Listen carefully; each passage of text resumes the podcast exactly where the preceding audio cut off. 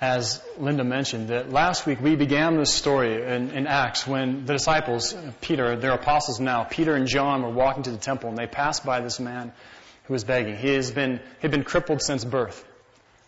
And he asked for them to have compassion on them or asked for them for some money. And Peter said, silver and gold we have not, but what I do have I give to you. In the name of Jesus the Christ, the one from Nazareth Stand up and walk.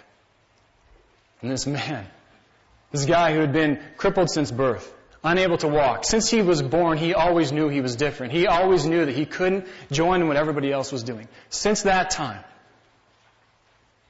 he knew he was different. Now, he's able to stand. Peter takes him by the right hand and lifts him up. And he's able to stand and he begins walking. He walks into the temple.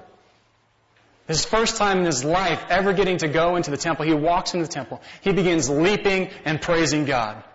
A spectacle. People staring, talking under the breath, what is happening here? Well, we pick up this morning where Peter and John, where they have begun to leave the temple, and they're walking through the Solomon's colonnade. And this man is clinging to them.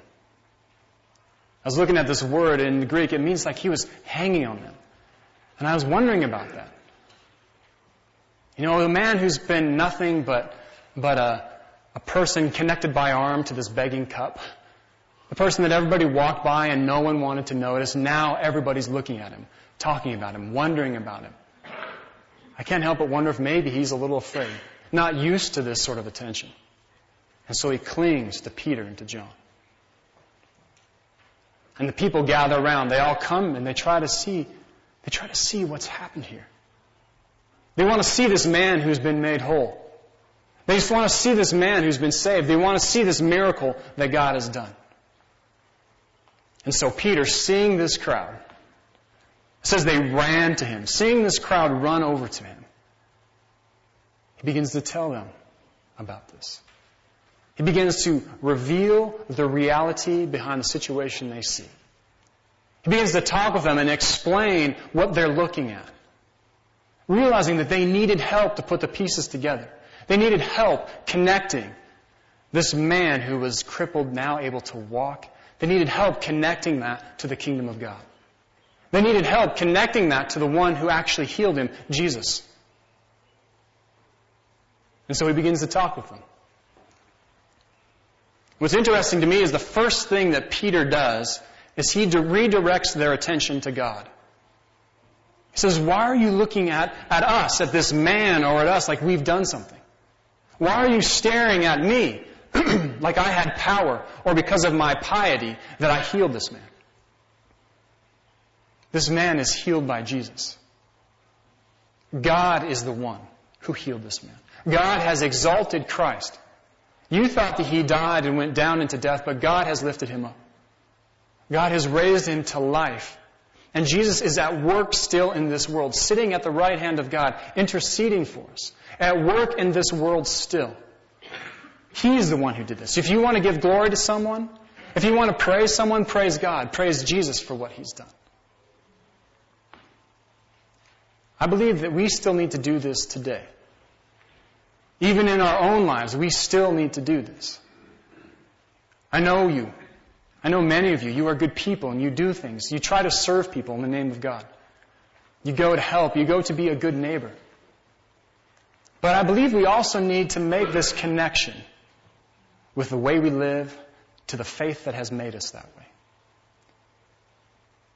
To the one, to Jesus, who has transformed our lives to make us the people we are. To give credit where credit is due. Because sometimes people, we will help people. We'll help our neighbor or our coworker. And maybe they'll say something like, you know, you're, you're so kind. I'm grateful for you. You're a great friend. You always help me. But we know the truth about ourselves. You know, sometimes we want to. If it's a really good friend, we have no trouble. But if you're anything like me, there's those times when you're reluctant when you see that person, you know you need to help, and you think, I've got about a hundred other things I need to do right now. Man, I, I don't know if I can take the time for this. But you do it. All right, God. All right. I'll go help them. And then they say to us, Thank you, you're so kind, you're so great. And yet we know the truth about us.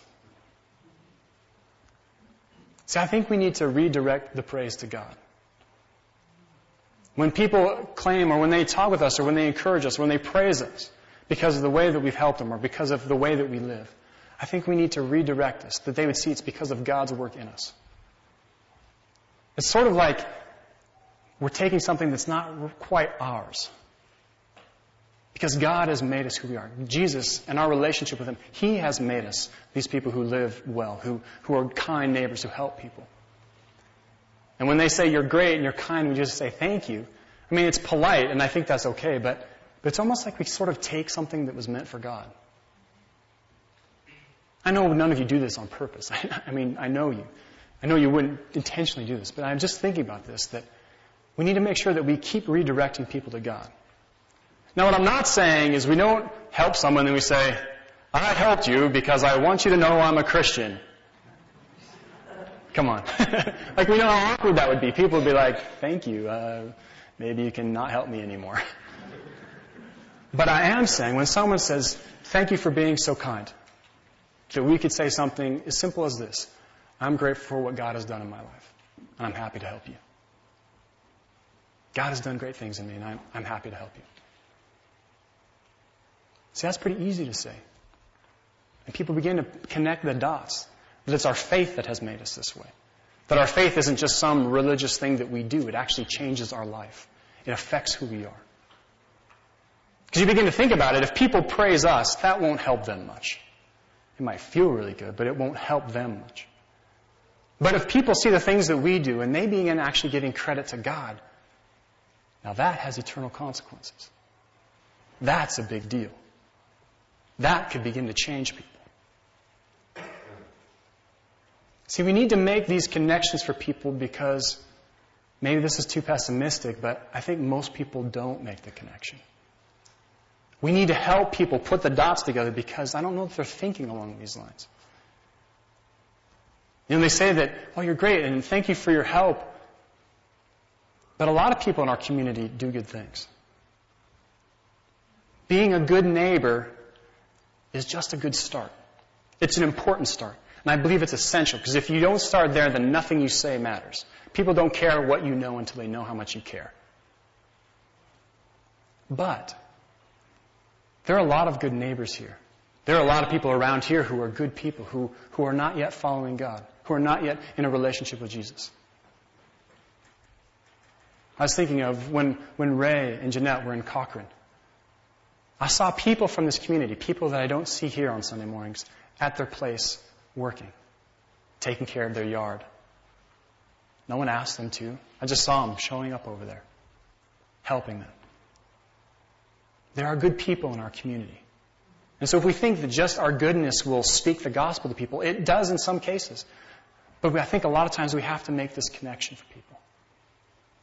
We have to help them see like, that God has changed us. It's because of who Jesus is to us that we desire to help them. Because it'd be, it's okay if people, we go and we help people. It's good if they say, oh, they were really nice. That's good. That's a good place to begin. It's even a little bit better if they say, oh, you know, they're nice and, you know, they actually live out that whole Christian thing that I've heard about. That's even better.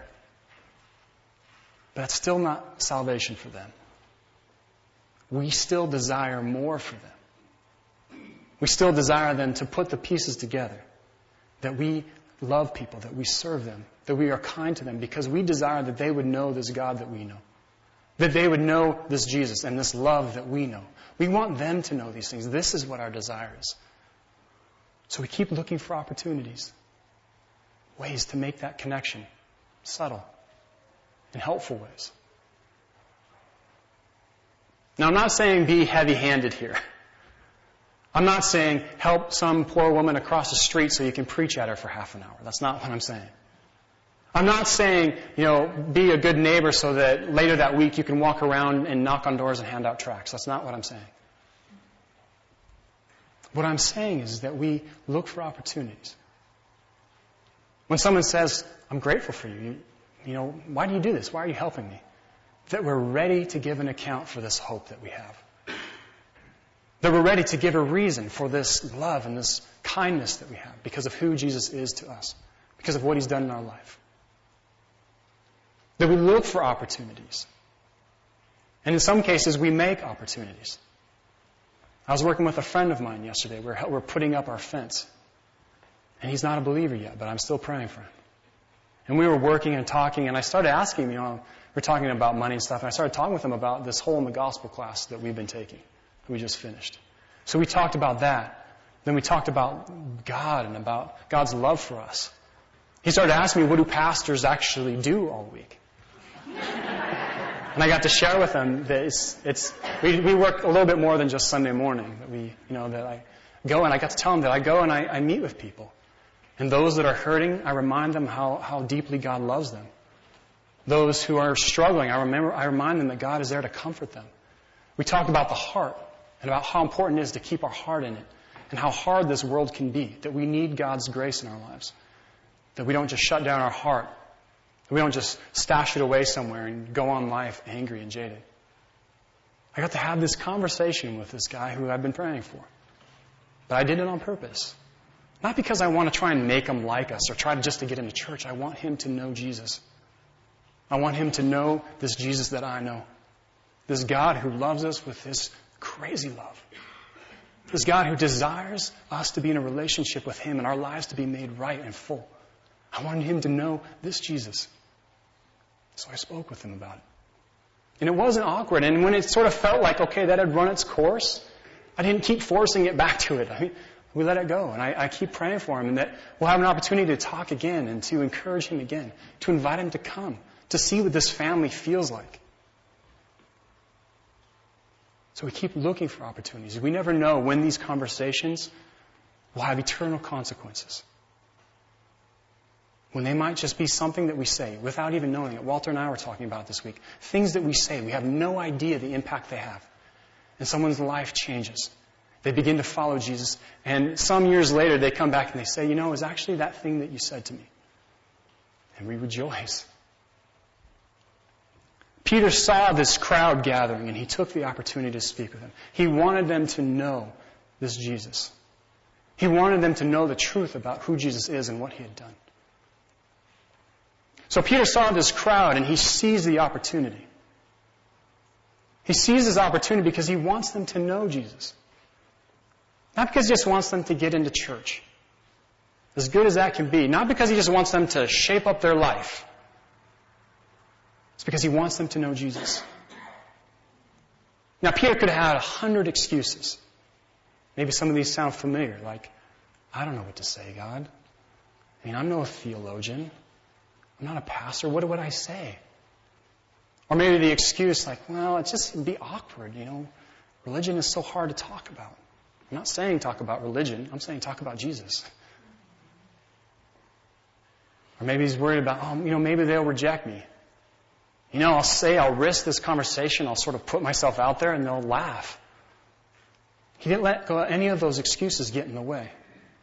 Sometimes we try to convince ourselves, or sorry, sorry, sometimes Peter might try to convince himself.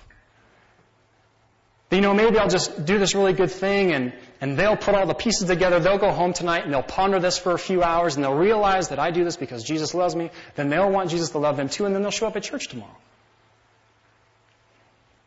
He didn't make these excuses. No, he talked with the people. He, told, he spoke to them about Jesus, about who he is and what he'd done. Now it's true that he spoke to his, to that crowd there in ways that they understood. Because they were Jewish people and they, they knew the Jewish scriptures. So he appealed to the scriptures to say the Bible or the Old Testament has been proclaiming Jesus. This is the one we've been waiting for. But I can't help but wonder what that conversation might look like today. If he were to say, you know, Jesus has just been this, the greatest gift in my life. He's given me this new life. I was just sort of getting through days before, but now I know Christ. And life is different. It's more full. True, like my heart is more vulnerable. I get, I, I weep more, but I also celebrate more. I'm living life more alive now.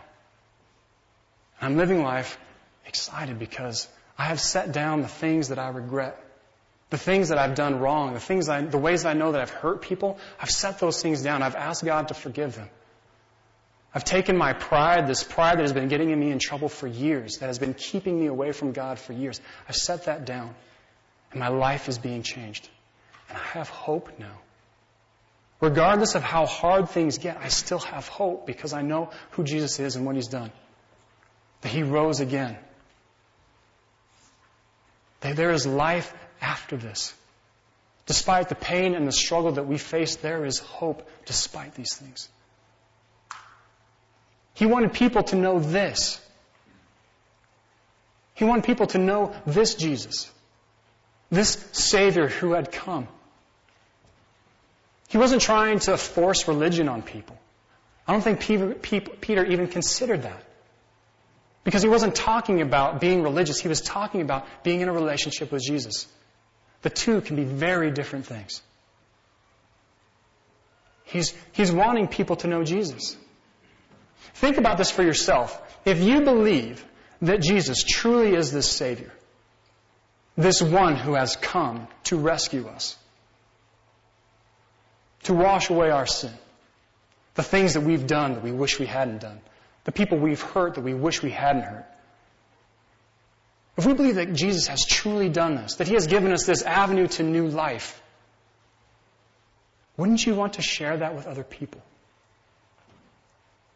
Does that feel like you're imposing on someone when you talk about that?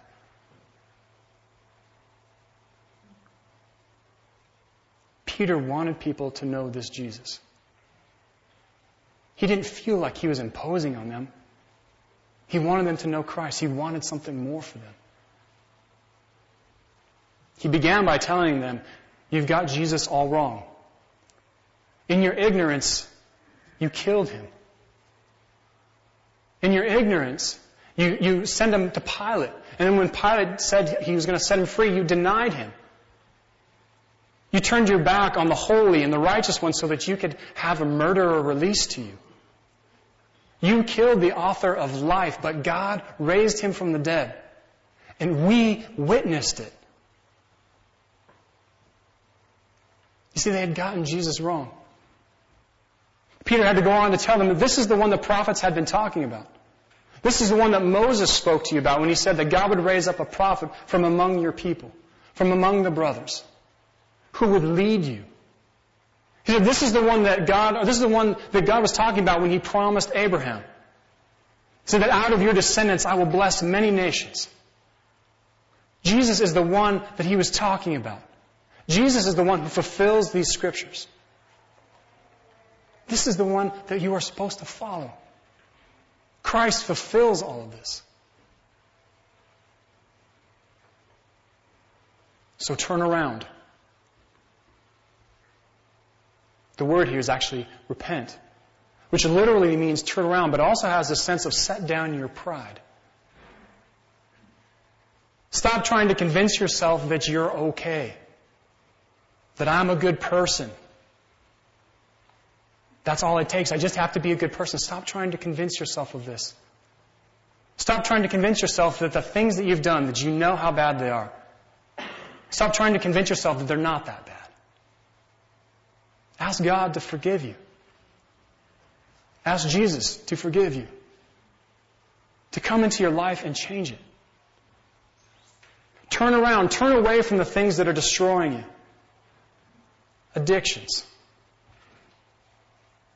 This anger that you have stored up that you just can't seem to do anything about. The selfishness that keeps hurting people, that keeps making life about you. Turn, set these things down. Turn away from these things. Turn away from the things that are distracting you. The goals of money and success. Trying to gather more and more stuff, hoping that maybe somewhere something will make you feel whole again. Turn away from these distractions and turn towards God. Turn towards Jesus, this God who loves you. who wants you to have life. Who doesn't want to put you under his thumb. He wants to give you life more full. He wants to set you free from the sin and the angst and the anguish that you have. These bars that you have put around yourself. He wants to set you free. Follow this God. Believe into this, this fact that He has died to set us free. He has died to save us from our sinfulness. The things that we've done that we know we shouldn't have. The times when we've rejected God. He's died to make life right again, to reconcile us with the Father.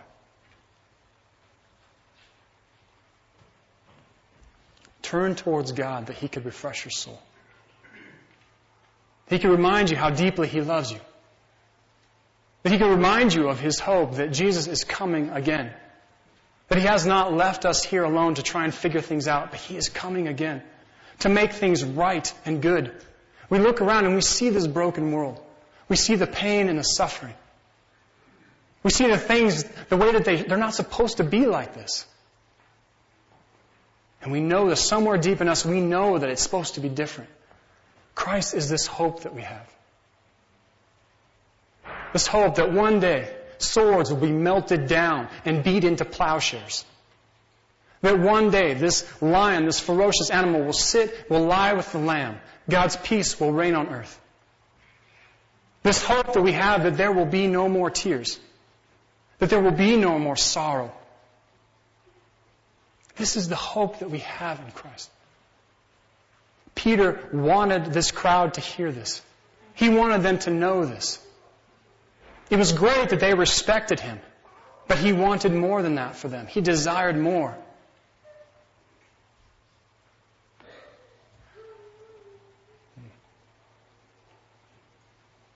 He wanted more for people. He wanted more than just their respect or their thought that he was a good person. He wanted them to know Jesus. I desire this in our church. I know there are people in our community who respect our church, and I wouldn't trade that for anything, but I also desire more for them. I desire that they would know Jesus. That because they respect us as a church, that they would follow Christ. That is the desire. I think it's great that they come on Easter and Christmas Eve, that people visit. I love that. I wouldn't trade that for anything. But I also desire that in that they would begin to know Jesus. That ultimately they would know Jesus Christ and how deeply He loves them. Peter saw this crowd. He saw them gathered and he wanted them to know this Jesus. He wanted him to know this life that he had found. That his life had been transformed. I wonder if maybe some of you are here today. And you're still not sure about this Jesus. Maybe you still have questions.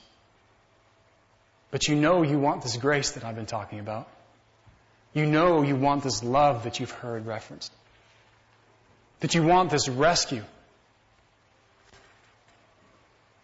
If you want these things, then maybe today's the day.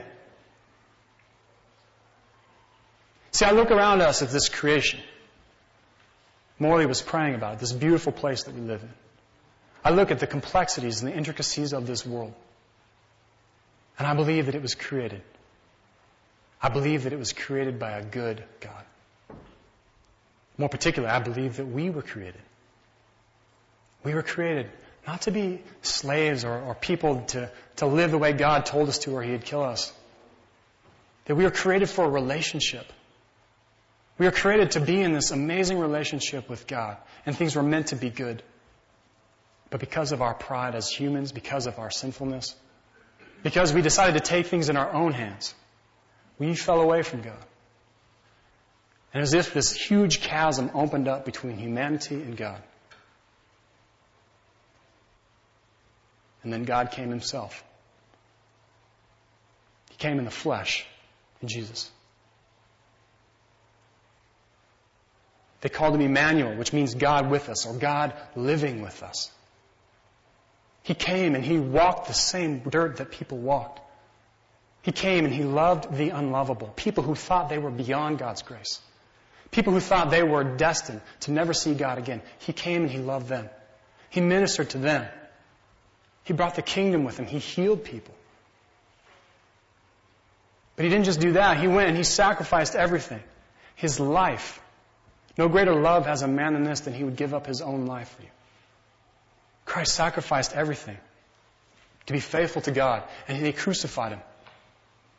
the torture, and the crucifixion so that we could be made right with God. So that all the things that separate us from God could be taken away. And not just that God would wink his eye and say, oh, that's okay. It's not such a big deal. It is a big deal. And he couldn't just let it go. So Christ took care of it for us. And on this cross, Jesus had victory.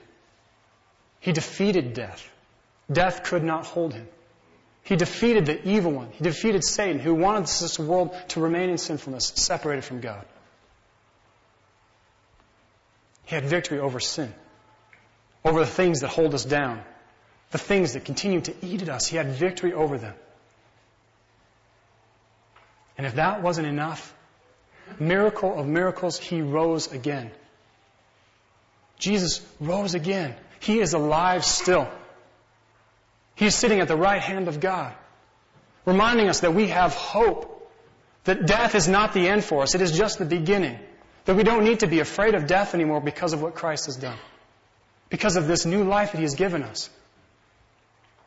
The apostles testified to this.